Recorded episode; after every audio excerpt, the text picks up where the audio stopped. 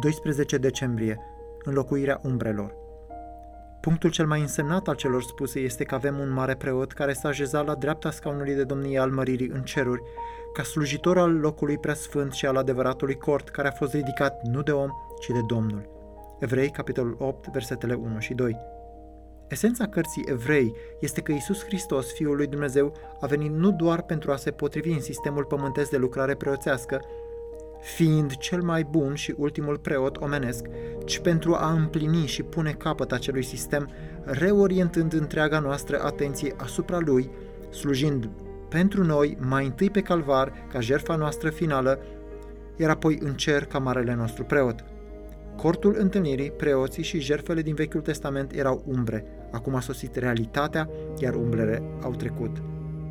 Iată o ilustrație de advent pentru copii, iar aceia dintre noi care am fost copii ne putem aminti cum suna în vremea noastră.